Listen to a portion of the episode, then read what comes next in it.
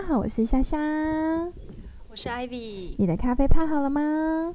泡好喽，太好了。王老师，你的咖啡泡好了吗？已经喝过第二杯了。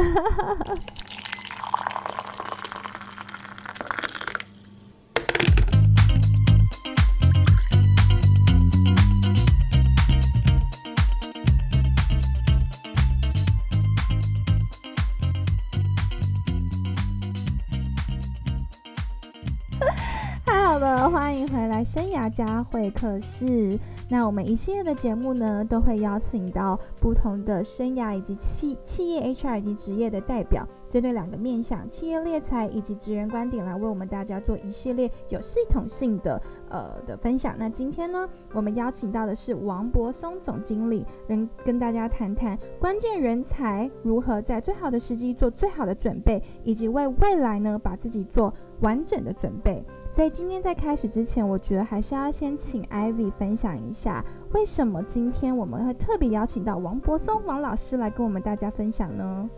呃，王老师，其实在我的印象当中，他其实是也是帅哥一个哈，嗯，也是，没错，他其实就是人资的特质啊。虽然他做的是气管顾问，他的工作来讲，每天要面对非常非常多的。Data 呀，或者是很多很多的企业的策略，但是呢，跟他聊天、跟他对话当中，其实都会有一股非常暖暖的那个暖流。嗯，他确实是这样子的一个特质的人。对，那今天其实在这个节目当中，我特别请到王老师来跟我们聊一聊未来的关键人才特质。主要的原因是因为他带领的这一群的团队，嗯，老师大概公司有将近百位吧，一百十几个，一百一十几个哈，请的顾问们哈。那在从事台湾的这个从最高端的这个企业的战略的这个经营策略落到人资，哈，然后甚至他们手上握有的这个这个 data 呢，其实是全球 global 的人力资源的这个薪资库。那还有就是整个 talent 的 ranking，其实我讲起来是很不专业的哈，待会请洪老师自己来说说在他们公司的主要的业务。但是主要最重要的其实是呃，未来涛瑞汇悦这家公司。呃，其实是一个非常伟大的公司，尤其是他对台湾的人力资源产业的贡献呢，其实是很重要的幕后的那个推手。我这样讲，其实是一点都呃，应该是名副其实。我我我跟他们合作，其实已经也很多年了。然后除了大学的 program 合作之外，之前我的公司其实也是他们的客户。他们的每一个顾问 delivery 出来展现的特质，还有服务的这个呃精神，对我来讲，我觉得都是。非常非常的到位的，嗯哼，好，所以今天我请王老师来聊聊，他带领这个团队，然后呢来讲讲这个 talent ranking，其实是我觉得他是最有资格谈这个话题的人。真的，所以今天很开心可以邀请到王老师。刚才 Ivy 所提到的未来 Tower，我先跟大家先简单的先科普一下，细节还是要由老王老师亲自传授给大家。其实未来 Tower 就是 Willis Towers Watsons，它是全球性的一个这样的一个企业。那王老师刚刚 Ivy 说，他是担任台湾区的总经理，而且超过三十年的顾问职涯中，协助各产业的客户在组织规划。讲求人才发展跟员工体验上面都提供非常非常非常专业的服务，所以接下来呢，就直接有请王老师跟大家分享一下。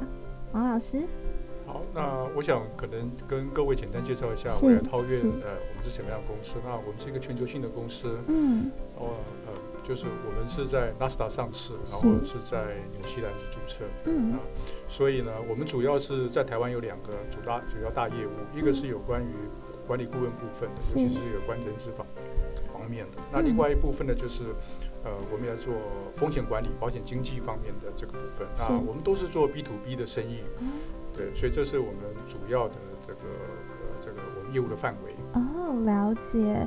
所以老师在这这方面是非常专业的，是可以就是跟现在的年轻同学们分享好了。我想在收听的我们的听众是大概从高中到。呃，像我这样出社会一阵子，甚至到三十四岁，都是我们比较中间主流的听众。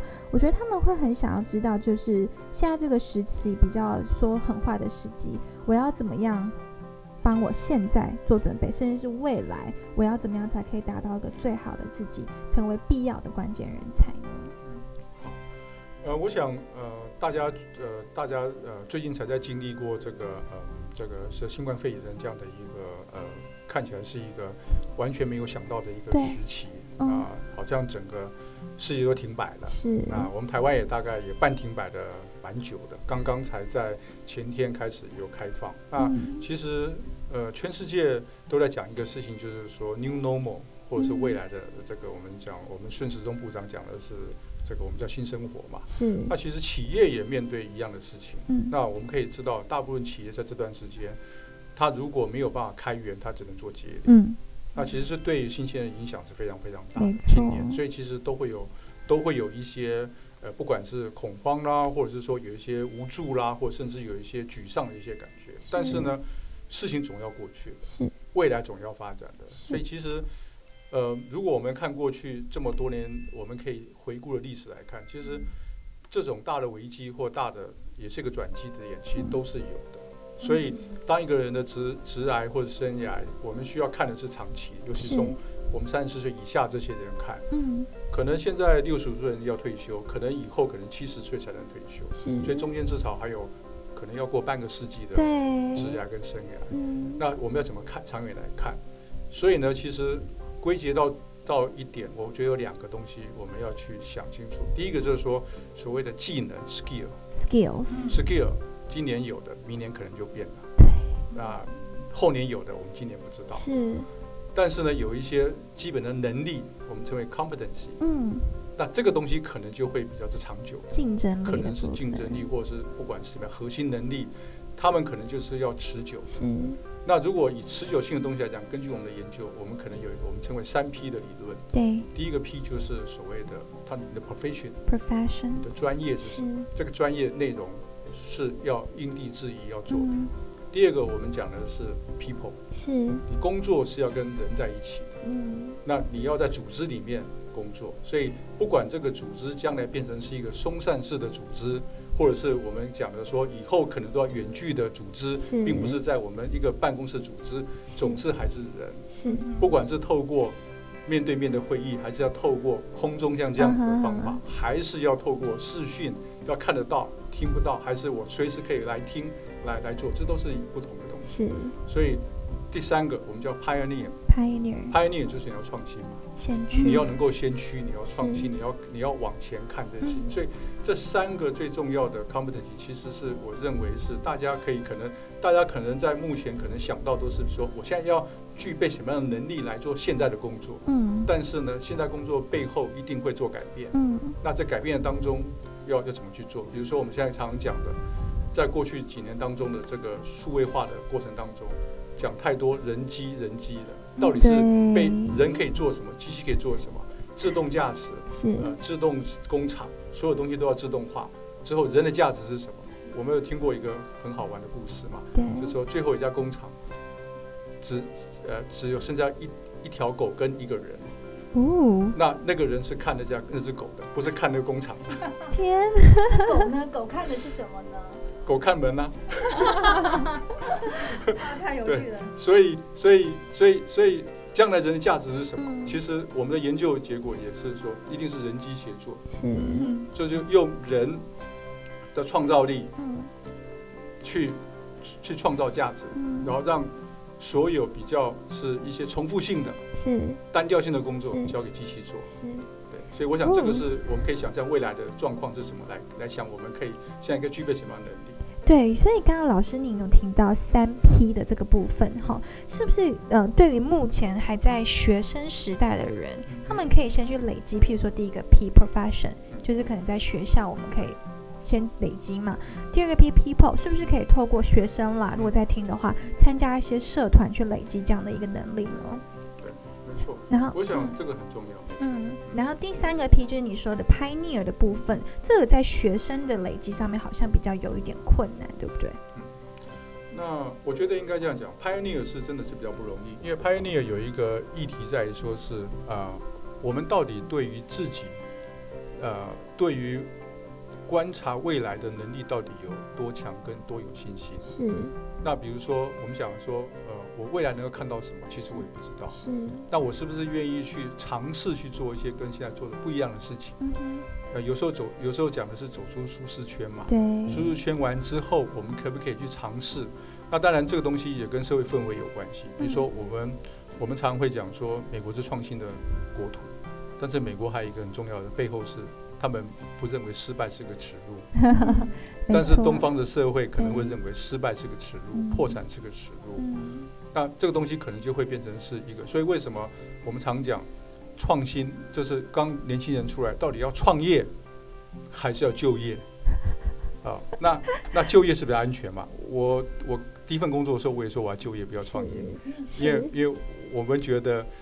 呃，从小到大，嗯不能失败，是考试不能失败，学业不能失败，所有竞争都不能失败。有失败的话，明明知道会失败就不要去好。是，但是创业是要靠你不怕失败去做这些事情。那谁能够第一桶金就到手？很多人创业的创业家没有经过多少次的失败，他才能够做这些事。所以，通常来讲，不管是什么样的社会，创业能够忍受失败。最后成功一定是少数人，是，但是能够愿意做这事情的人数也不多，是。所以如果我们要讲究的是我们要创要就业的时候，那我们是不是也可以有一些创造力在就业里面是可以的？哦。所以也不见得说不是。比如说我在工作里面，比如说我愿意不愿意多做一些，我愿不愿意去跟别人多分享一些，愿不愿意跟他多合作一些，做一些不一样的事情，然后在。呃，在跟人家讨论会议的时候，我是不是也愿意提出一些想法？有人把你打压下来的时候，你觉得说没关系啊？这是我的想法，各位大家来讨论？这些东西都可以创造出一些比较不一样的东西。了解，谢谢王老师。我觉得让我回想到，其实一开始生涯家我们在录的时候，一姐下面这边我们就有讨论说创业跟就业这个事情。那一姐当时在大平台服务的经验，建议年轻人是如果有就业在大平台、大平台下面，可以先去要有累积这些经验。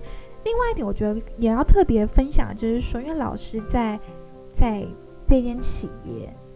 任职了三十年，这我想不管是对老中青代来说都是非常非常不容易的事情耶。老师，你是可不可以给我们年轻人还有同学们一些这方面的想法？呃，我觉得这应该是跟每一个人的个性可能有关系，或每一个人的想法有关系。比如说我学校刚毕业出来的时候，我也不知道做什么。嗯，因为我是念政治系的，我不想从政，是。啊，那我就觉得说，那我到底要做什么？但是我就想想，嗯，我做生意好像不是是我的乐趣，嗯，我想说，哎，好像好像跟别人分享、教导、教书是一个，但是我又觉得我没有能力去念博士，啊。那我就想说，哎，那顾问好不好？哦，好，所以那时候就有有这种想法。嗯，那当然，顾问是什么样顾问公司，我也不知道。是，那我就去想办法，要想个顾问一定要有比较专业的东西。那因为我对于理论跟实践部分我比较有兴趣。嗯哼。所以呢，我就去念了一个研究所。OK。研究所回来之后，就正好非常机缘的有找到这家公司。那我也很感谢我的前老板，嗯，他的这个的录用我跟提拔我。那也给我很多机会。是。那我想，呃，工作事实上非常非常辛苦，那当然也有非常非常多乐趣。因为我看到我老板每天早上七点半就到公司，我想说，那我也七点五十到。那那他他他也做到八九点回去。我说好吧，那我也不要太晚回去。但是呢，我并不是混混时间的。其实我觉得真的学到非常非常多。那很多东西在过程当中从无到有的自己的。开创力跟后来需要去传，需要去呃这个这协助其他人，甚至是说客户给的一些回馈，让我觉得顾问顾问的行业是辛苦，但是是有回馈，是有成就感，是有代价。我想这个这个应该是让我能够留在这个行业这么久的时间。那当然，呃不可否认，公司很重要，老板很重要，这些东西都是让我能够继续留下来。然后等到我需要做做一个 leader 的时候。同事也很支持，也很重要。同台之间，我们之间的是互相的扶持。嗯，虽然我们会有一定会有不同意见的时候，但是我们最后目标一致，能够去做一些事情，我想这是最可贵的。是，就让整个组织的氛围环境里面，我觉得这个是一个比较关键的。让我，呃，但是我得声明哦。这个一个人在一家公司待三十年，不是一个正常现象。这真的很特别耶！现在年轻人，我我刚刚其实跟老师聊天的时候有提到，就是呃，有我觉得一个很重要的重点，我不知道为什么会这样，就是他们在找工作的时候会先看说，我可以在这间公司学到什么，然后接着就是说我我离开这间公司原因是因为我学不到东西了。那老师以您的经验，在辅导企业已经见过这么多人，你觉得关键人才会有这样的特质吗？呃，我觉得关键人才一定有这样的特质，嗯，但是组织要能够投资你学更多东西，你需要我们需要这些这些人才去展现他的承诺，叫 commitment。哦，也就是说，当你越有 commitment，组织越愿意投资你。当你没有 commitment 的时候，学到东西你就要走的时候，那组织会转向于去投资那些更愿意做 commitment 的人。所以，其实我觉得这是一个互相的，因为其实健全的组织应该是尊重个人。嗯哼。那个人可以把自己的能力视为是一个所谓有 marketable，我们讲就市场能够有市场性。嗯。但是如果你有市场性也不错，因为呢，公司会觉得说，哦，原来你有这么好的能力，所以我愿意付你更好的薪水或奖励，或是给你更多机会。因为通常来讲，在一家公司要激励员工，不见得是只能用薪水去激励，因为薪薪水是别人可以去 counter offer 你，可以给更多的。但是呢，其他其他的组织没办法给你的是他对你的承诺，跟这在组织给你承诺，跟组织对你的。比如说，他他对你的投资，是他给你的舞台能够发挥的地方。嗯，所以我觉得今天圣雅家其实除了给年轻同学、就业者，我觉得对对管理者甚至是老板也有很大的不同的启发。哎，对我觉得就是，呃，我觉得不管是管理者好了，也可以想想看，是说可能会面临到我留不住员工的问题，也可能会面临到，譬如说怎么办？这个人好棒哦。可是他没有办法发挥他的特质，或许是因为可能没有投入更多的资源在某个员工身上。Ivy，你你是不是有类似的经验想分享？呃，其实刚刚呃王老师讲了这么多这么专业的名词哈，就是我们回到。呃，年轻朋友们比较呃关注的话题就是，那我自己个人的职涯还有我的生涯的角度来看的话，呃，刚刚王老师有讲到三个嘛，三个 P 对吧？专业的部分。那记不记得我们在两集前我有跟大家讲的，就是说，呃，我们在选择做决定的时候，有一个很重要的三面照妖镜，第一个就是兴趣。所以如果你要能够 keep 你自己的专业。好，有一个很重要的能力就是学习的能力。啊，因为那个是因为其实现在哈，呃，产业它会可能每一年、每两年就变了。好，那一定就是像王老师讲的，未来一定要是发展的，它是一个动态的过程当中。那我们的专业一定要是不断的积累，那这个积累一定要努力的。好，那也就是回到尤老师讲的啊，你可能就是要准备遍体鳞伤。对，然后这是一个很重要的能力。那第二个部分呢，就是老师有刚刚提到，就是说第二个 P 组织跟人的部分啊，那其实就是一个沟通的能力。你要很了解自我，还有了解这个环境当中我们跟这个组织之间的关系跟 networking，这是人之间的这个一个 teamwork。是，我觉得这是一个很重要的一个呃呃学习。好，这个会扯到一个，就是牵扯到一个就是 personality 的部分。嗯，你怎么样让别人可以跟你一起共事合作？不管将来的组织是远距。或者是它是零散的，现在很流行的零工经济，可能只是送货员，从早到晚我只看到我自己一个人，但是你还是会呃跟电脑沟通啊，还还有是一个动态的流程，所以其实基本上我们是群居的，人是群居的一个动物。那某种角度来讲的话，其实呃群我跟自我关系这件事情其实是很重要的，那这会牵扯到一个部分就是价值观，是，我觉得这是非常重要的一个概念，还有。最更最深层的一个是文化的部分，嗯，那还有一个推到一个重点就是 pioneer，这很难，好，这这个太难了，对，就是那我要跟大家讲，就是呃有一个很重要的观念，我会建议年轻朋友们，就是不要害怕挑战。刚刚王老师有讲到一个重点，就是美国是一个强国，可是他们有个很特别的文化，就是他们不觉得失败是可耻的，嗯，他们也不觉得失败是不好的。好，失败是成功的过程当中是必经的一个过程，所以我也希望大家可以转个念去想这件事情。嗯，那未来的关键人才如果是这三个 P 的话呢，综合来讲就是要告诉大家，就是我们其实是要很重要的，就是了解自己，然后不要去害怕面对这个场域当中的变化。嗯这是我觉得这是一个很重要的一个概念。是对，那所以呃，变化再快，其实等于告诉自己，就是说，其实我的免疫力是很强的。是对。老师特别在这个时段，哈，我觉得现在年轻朋友听到说，哦，还好，他们还有一些时间可以累积自己能力。那你觉得有没有额外的 tips 呢？给现在哦这一波即将要毕业的年轻人，他们大学要刚毕业，他可能在一个十字路口，我找不到工作，我可能继续念研究所呢，还是说退而求其次？我刚提到，可能三万五的薪水我找不到，我可能找个三万的，有的甚至说，好吧，现在我只要有个两万八的工作就好了。你觉得他们有一段时间有没有什么一个 tips 可以建议给他们？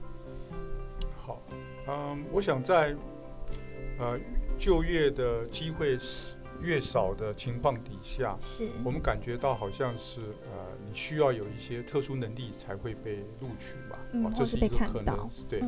但是其实我发觉，其实大部分有些公司，当然我可以理解说，大部分公司其实现在是欲缺不补，其实蛮多的。嗯。但是呢，有一些不同的行业里面，它当然有需要。是。比如说以现在来讲，呃，跟这种呃不需要在呃这种所谓数位的。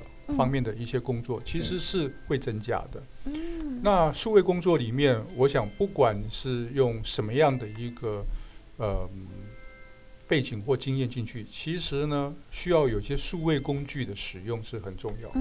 所以，其实我觉得，如果可以的话，其实很多数位工具的一些学习，到现到是现在是可以考虑的。